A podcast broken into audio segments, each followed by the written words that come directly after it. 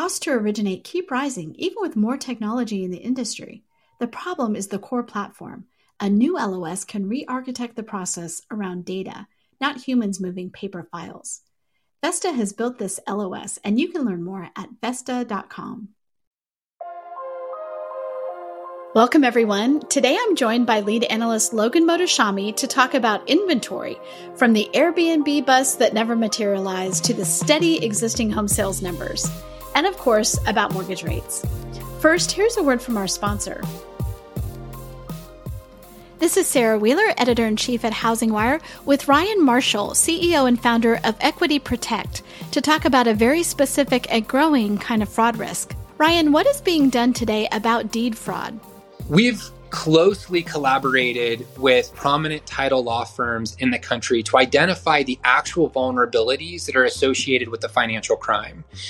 Our focus has been to understand how the crimes are facilitated. We've explored all legal mechanisms and we've aligned our solution with the existing laws and constraints that are customary policies in the, in the transaction. So, fortunately, what we've done is we've successfully devised a range of methods that harmonize all of these elements together. Our approach combines a biometric multi factor authentication authenticated transactional hyperledger layer, and a newly crafted copyrighted property notice form that's accepted in all 50 states. In essence, our service parallels to a credit lock that you would find, you know, when you lock your credit. We actively monitor and prevent any suspicious activities that ever happen on your property. Thanks, Ryan. Listeners, find out more information at equityprotect.com. Welcome back to the podcast, Logan. It is wonderful to be here, Sarah. It is wonderful to have you here. So, we have lots of different topics. First one we wanted to talk about was what happened to the Airbnb bust, right? Like, I thought we were going to have millions of homes that people could buy, stimulate the real estate and mortgage industry. What happened? You know, the Airbnb bust bust itself. You know, it's kind of like, you know, the for forbearance crash bros, forbearance itself collapsed. Um, here, you know, the Airbnb bust was kind of a, almost a marketing gimmick to, to a degree. It's, uh, the Airbnb bust was actually a 2021 story because what occurred is that nobody was traveling and all these people had these Airbnb bus homes and none of them could keep the property and that they would have to sell. Uh, that obviously didn't happen. I think this one is we have to realize there's there's a group of people that are trying to make housing like massive investor boom and this is going to explode in inventory just like it did during the housing bubble crash years. What a letdown. Sarah, it is almost Halloween in 2023 and we are like nowhere close to the 50 year average of active listings. And this is like, this is year four now. First it was COVID, then it was forbearance, then it was, you know, mortgage rates, the big collapse in home sale. And, you know, this year Airbnb bust was getting so much attention. And what, what I, what, what I'm trying to always emphasize this year is that oddly enough, the craziness of the housing market and the bond market and mortgage rates and everything that's going on in the world, the one data line that has been consistently calm was the new listings data. You know, and we uh, wrote about that in the in the tracker article that the I think one of the fears is that if mortgage rates keep on going higher, new listings data will take another leg lower, and you know we would start a brand new uh, uh, all time low and work off of there. And it has just been remarkably steady. The only time that we saw any kind of volatility in his data was around uh, Labor Day weekend and when school started. And a lot of that has to do with we're, we're, working with the lowest levels ever recorded in history. So any kind of holiday can really move the numbers. Uh, um, but outside of that, you know, it's just been very steady, Eddie. Uh, we haven't seen the major escalation in distressed inventory, and we haven't seen the the other fear of you know, mortgage rates getting so high that people will stop listing. It's been a very, very steady uh, year so far. Okay, so let's talk about the numbers of this because this is what people always, I think, get um, they get over their skis on this because they're like, oh, there's millions of homes, and let's not forget all of those homes that were bought up by investors after um, after the great financial crisis was because the government was like, "Hey, we need some help. We have all these vacant homes. Can you take them over and like rent them out because it's not good for neighborhoods that they're sitting there." So that's why a lot of that happened. Sarah, one of the things that was interesting, the Airbnb bust people are also second home bust people.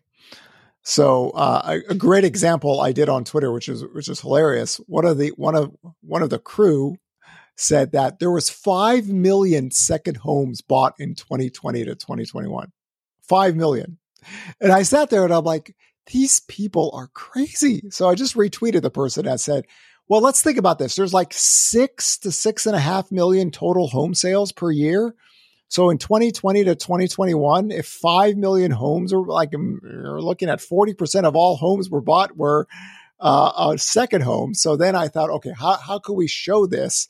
And then what I did is I actually took the um, the data from Optimum Blue and they showed the rate locks for second mortgages or for second homes. And we're like trending at 4%, 4%. And then we got five, five and a half percent. So you get this little blip, of course, a little blip of second homes. And then, of course, a lot of second homes were, were bought with cash, but that was it. How do you get 5 million people? How do you get five million homes bought in two years? That's like almost almost all the worth of homes right now. I mean, we're gonna, we're going to get like near five million total home sales this year. So uh, I think the best way to explain the the Airbnb bust uh, uh, scenario is that usually what happens with short term rentals is that they become long term rentals first. So the the notion that the major escalation that was supposed to happen uh, July, August, and, and September, and now we're almost in uh, October. It, it, hasn't occurred. So most likely, if there is somebody that's having a hard time uh, renting out the short term, they move it to long term rentals first. So that explains the very calmness of the new listings data. Uh, but also, I mean, realistically, let's let's let's keep this as real as possible. There's over 144 million total housing units in America. Airbnb bust, I don't even, uh, excuse me, Airbnb, Airbnb, I don't believe even got to 1.2 million. Like it was trending like eight, 900,000 and almost got to, almost got to one point. So there is growth in this. The, the listings of Airbnb is, is the, is the highest ever, but it's also not quite, you know, the, the, the high velocity uh, inventory. And then this also goes into another discussion that I, I try to, I try to teach this with the Airbnb bust people that during the housing bubble years, the credit boom, a lot of investors had option arm loans. So they'll have seven or eight properties on option arm loans. And the option arm loans got really exotic in 2002, three, four, five. It got really crazy in 2005. So the entire debt structure of loans back then facilitated a lot of what we call forced credit selling uh, in that light and then foreclosures. Here, boy, COVID forbearance, 7% mortgage rates, the biggest home sale crash ever. Here we are, 8% rates.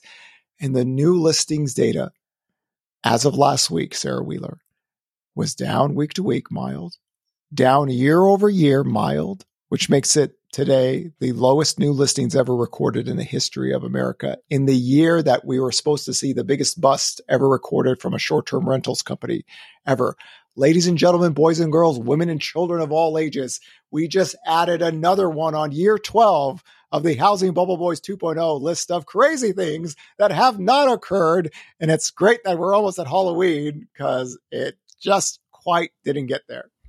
Well, also, as you and I have noted in the past, many of the Airbnb listings are not for full houses. So even if somebody was like, oh, I got to you know, the bust, it's like, what? They're going to foreclose on the one room that they had? I mean, I know I, I look on Airbnb all the time. I travel a lot. I, I'm an Airbnb, I am a former Airbnb operator, and I can tell you there are tents, there are hammocks, there are couches, there are bedrooms. Uh, you know, Sarah, does this mean that? Does this mean you're reading?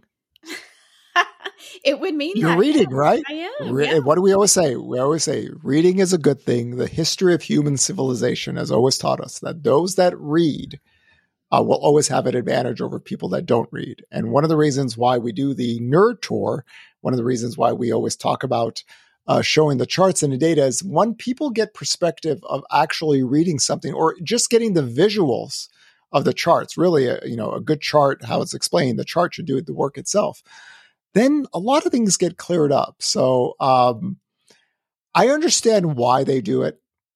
I get it. I mean, I've always said there's some people who always want to ice skate uphill. It's just who they are. It's the nature of the beast. And then we are the pilgrims in an unholy land. Uh, uh, and disinformation and, and, information in this regard is it, it, benefits what their goals are of trying to get attention, but really it. I mean, it, it is it is the irony of all ironies that the year that we've had now, it's 15 months now, by the way, because mid July 2022 is when the new listings data took a noticeable dive and it's literally been trending at the lowest levels ever recorded in history for 15 months. The time that we were supposed to see the biggest investor collapse and increase in inventory tied with the lowest new listings data. And there's nothing that's going to change. This is history. This is in the books. It's done. Right. Uh, uh, so this was another added to the major whiff right? So when we see distressed inventory data, we'll see it in the new listings data. We'll capture it first, not them. Okay. And when we can talk about it, you know, especially when we see stress in any of the credit markets or even in the economy. But this wasn't it. It wasn't in 2021 and it wasn't in 2023. But I think this one is a little bit sweeter, like a nice, sweet Halloween candy uh, the year that was supposed to be the bust ended up being the year with the lowest new listings ever. And you've been tracking this on the housing market tracker. You've been looking, you've been hoping to get some weeks that have had between 11,000 and 17,000, you know, growth of, of new listings that way. And you haven't gotten it yet. I am batting. Uh, can you believe this? I'm batting zero.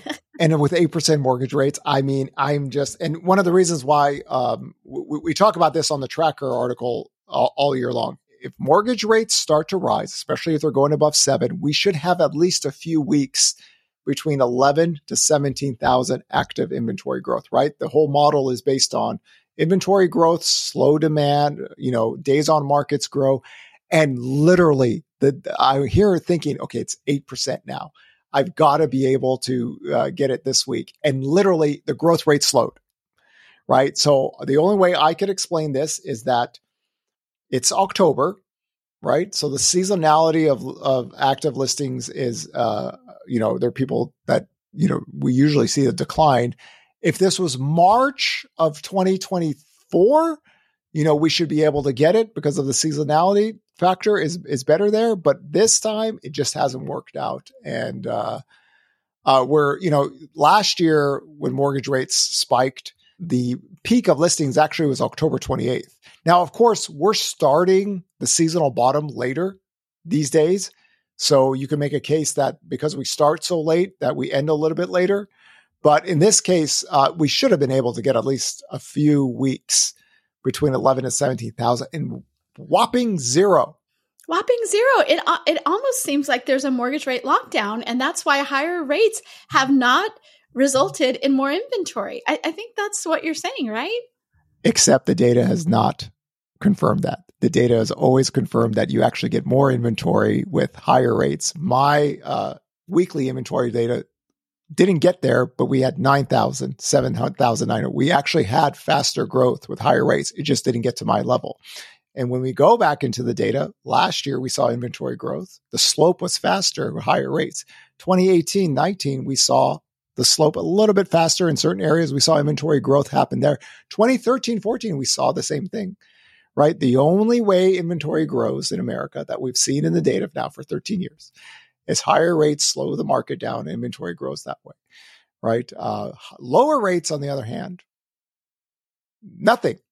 Don't have it in the data line. We we will see when we look back at the data from this period. We will I, see 13, if this was an Sarah Wheeler. I have 13 years of data on myself. I wish I I wish I could have at least one year that I could actually incorporate this because then I could add a new whole variable time and it's that's a lot of fun for me. But the problem is you're asking me to say something that is never factually true.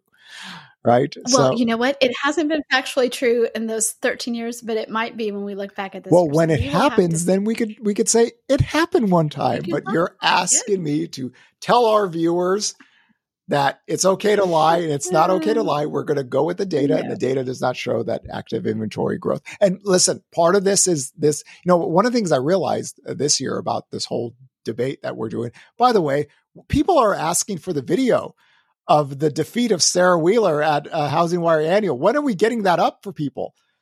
I mean, the, the public wants to watch, you know, and I'm not uh, super excited about getting that up, but I'm not in charge. Yeah, we should get that up because then it goes. And one of the things that's interesting that, um, again, I it, it's partly my fault because I, I probably haven't talked about it enough. When we talk about why doesn't active inventory grow with low rates? Well, when you get your home in a contract, if you if you're closing it below 30 days, it doesn't fall into the active inventory. Your house is gone, right? So when demand picks up, what happens when lower rates happen? The first time home buyer picks up because they finance 90% of their mortgage. So whatever is coming onto the market, they're getting. Um, we close transactions faster these days than what it used to be in the past. So part of it is just the procedural. Uh, uh, we close loans so much faster than what it used to be. I remember you know, uh, we it used to take like 45 to 60 days to just do a loan sometimes. You know, it took long. Now we, because of technology and productivity and everything, things close faster. So it doesn't allow the inventory to kind of hang on. And that explains some of the uh, uh, factor why inventory growth, those charts, remember that chart that I draw that black line, Sarah? Whenever rates go lower, the, eh. so here it, it, it's, a, it's an interesting year because – uh, higher rates recently has created a little bit more faster growth on the inventory side, and we're actually almost getting to flat year over year. Uh, we've been negative, you know, as mortgage rates went lower last year. Toward the end of the year, demand picked up, inventory went lower. It, we had the latest start ever for the seasonal thing, but with higher rates, you see that growth rate. So the question is, do we actually have one or two weeks that are positive year over year? In any case, we're still at near the bottom. Uh, and, and this is the situation with the inventory. That's why the weekly tracker was created so everyone could have live data up to the week. And then everyone gets to see if there is an Airbnb bust, boy, the new listings data would go vertical. I keep on saying this. No, we will never be able to miss this now, right? Don't be the ones that, uh, don't be the person that says, I don't know. Why? We're going to see it in the data. And because we're working from the lowest levels ever recorded history, man, that spike is going to be vicious because it's been so slow and steady uh, this year, especially uh, now with uh, uh 2023 ending the year with the lowest levels ever recorded in history. This is Sarah Wheeler, editor in chief at HousingWire, with Melinda Wilner, chief operating officer at UWM. Melinda, the wholesale channel has grown significantly over the past year. What does this mean for the industry? Yes, Sarah, it has grown significantly. What we're seeing is a lot of retail loan officers that are coming into wholesale, knowing that it's just a better way and better value add for their borrowers too. So it's been a really great shift, and I'd say the majority of what's there, and it's been really great. You know, we've watched the wholesale channel based on the direct funded loans rise up to over 22% in Q2 from uh, data from IMF. So it's really great to see the wholesale channel is growing. It's fantastic to get more borrowers into the wholesale channel because it really, really is the best place to go to for a loan. So we're so excited to watch that pickup, to see that pickup, to continue to support mortgage brokers and borrowers. That wholesale really is the best way. Thanks, Melinda. And listeners, you can find out more at beamortgagebroker.com.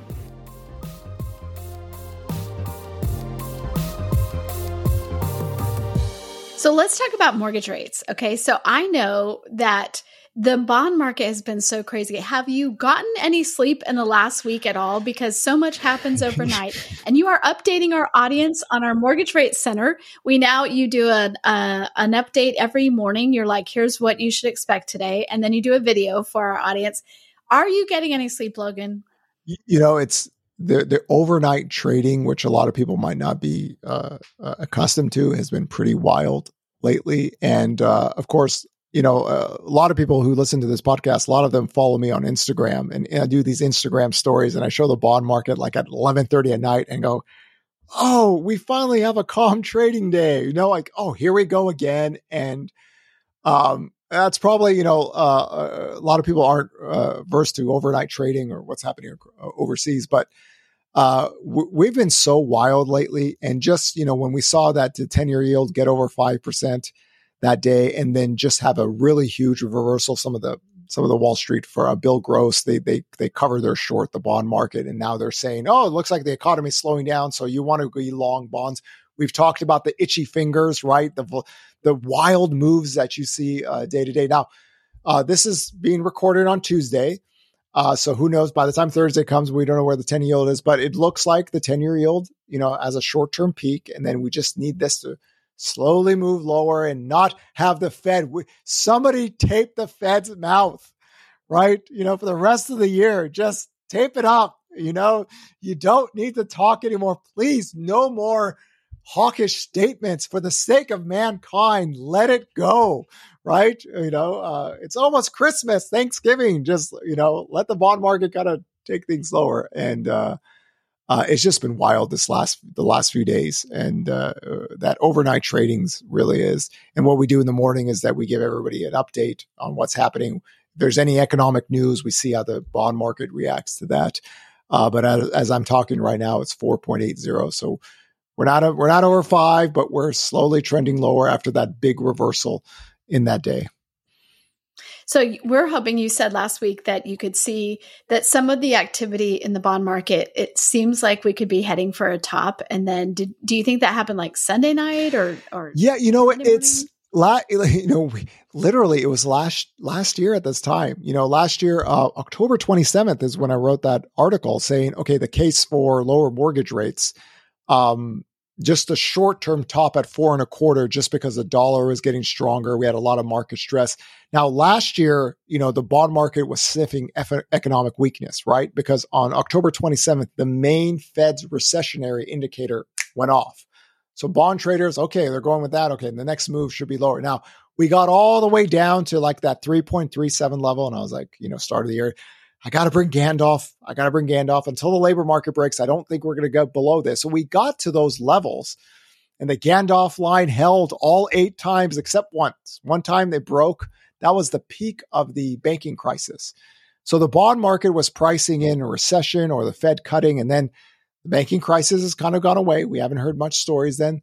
Jobless claims have reversed. You know, we were in an uptrend on claims. That actually reversed. We actually got below 200,000. So the bond market doesn't have the same backdrop, but you know, real yields are so restrictive right now. So if you're if you're going to make a case that that five percent, five five oh four percent, whatever the the top there, it's that the history of real yields being this restrictive means that the next twelve months, the economic growth is going to slow down, and what the one sector that gets hit the hardest is housing, which is you know by the time this podcast comes out, we're going to, the new home sales report is out on Wednesday.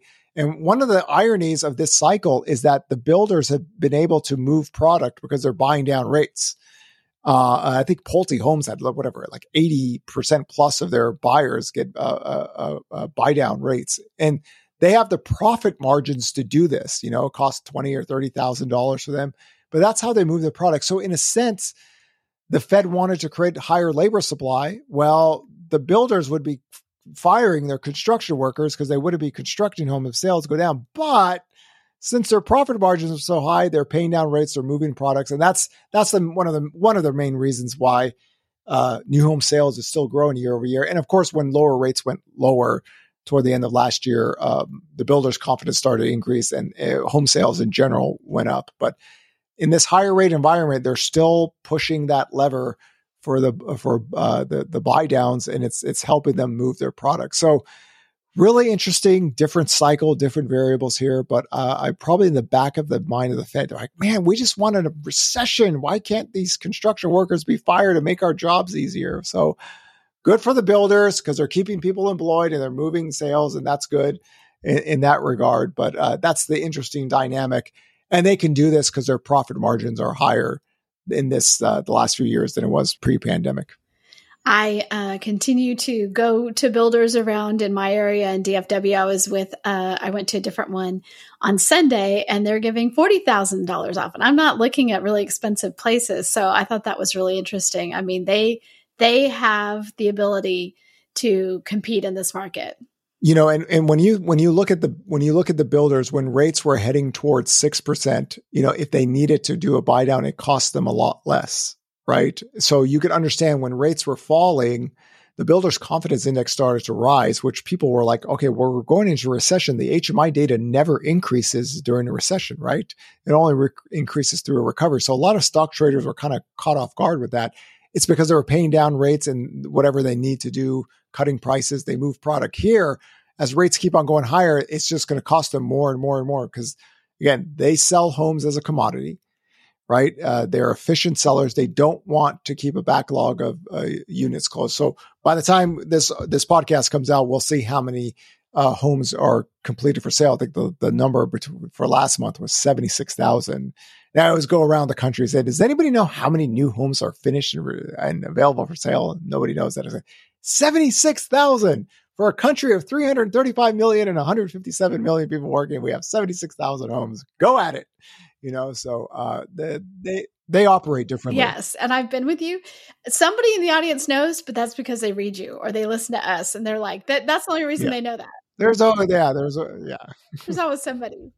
but you know, it's it's it's it's just it's just a it's a very unique cycle. I think about this period of time because all my work was ready for years 2020 to 2024.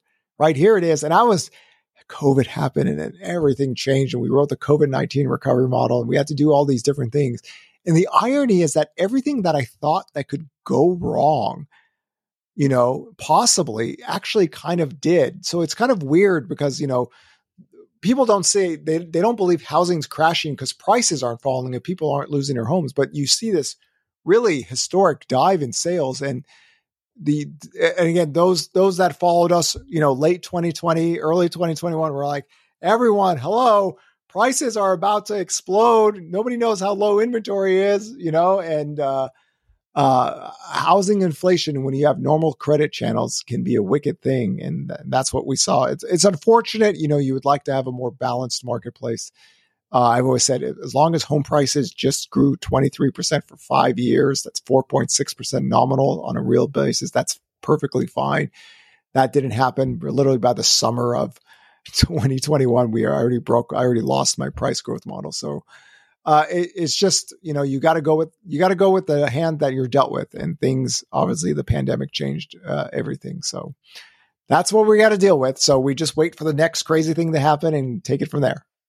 Okay, so what are you looking for when it comes to the tracker next week? You know, of course, number one, see if I could get one hit this year. Uh, see the inventory growth could be between eleven to seventeen thousand. So crossing fingers. And then, uh, of course, uh, seeing, you know, we saw the first first week of eight percent rates. Let's just hope that new listings data just has its seasonal normal decline and not have another leg lower. So that those are the things I'm tracking. And then, of course, we're we're toward the end of October and uh, seasonality kicks in. And then, you know, if that happens, that's just very that's the traditional uh, inventory cycle. There's nothing abnormal about it. So uh, those are the only things I'm focusing on. But of course, you know, the main story this year, really since mid July, is that new listings data has been trending at the lowest levels ever. And, you know, in, in a time where people are talking about escalating inventory, you know, it just hasn't been the case. Uh, you have to list your house to sell it, right? You just can't, doesn't work that way, right? You know, you can't sell your haunted house on Instagram uh, in three seconds. But uh, those again, we're we're it's a little bit different now because we're toward the end of the year, uh, and really it's it's going to be very interesting spring 2024. I mean, especially if rates stay this high. Uh, I think that's that's the gearing up. That are we going to have a normal inventory channel year for the first time post COVID? Rates cannot stay this high. This is not good. We cannot have eight percent rates in spring 2024. I'm just lodging my complaint now to whatever powers it be. That is not acceptable. Okay. Yeah. Well, if everything goes with economic cycles, uh, that shouldn't be the case next year. Oh, man. That's good to know. Logan, thank you so much for being on, getting us caught up, and uh, we will talk to you again in a few days pleasure and and tr- trust me everyone we're going to get the video out between sarah and i debating on uh, uh, the mortgage rate lockdown and uh, it was it was a thing of beauty i cannot wait you know i can't wait either because i actually think i made some great arguments i did not win that room but i could win overall i'm still hopeful sarah i believe that you believe that you're going to win the argument always You don't have to convince me. Patronizing. That is patronizing. okay. We will all see. And maybe our larger audience will vote. How about that? That's You can have them all, all vote for you want, Sarah. all right. Thanks, Logan.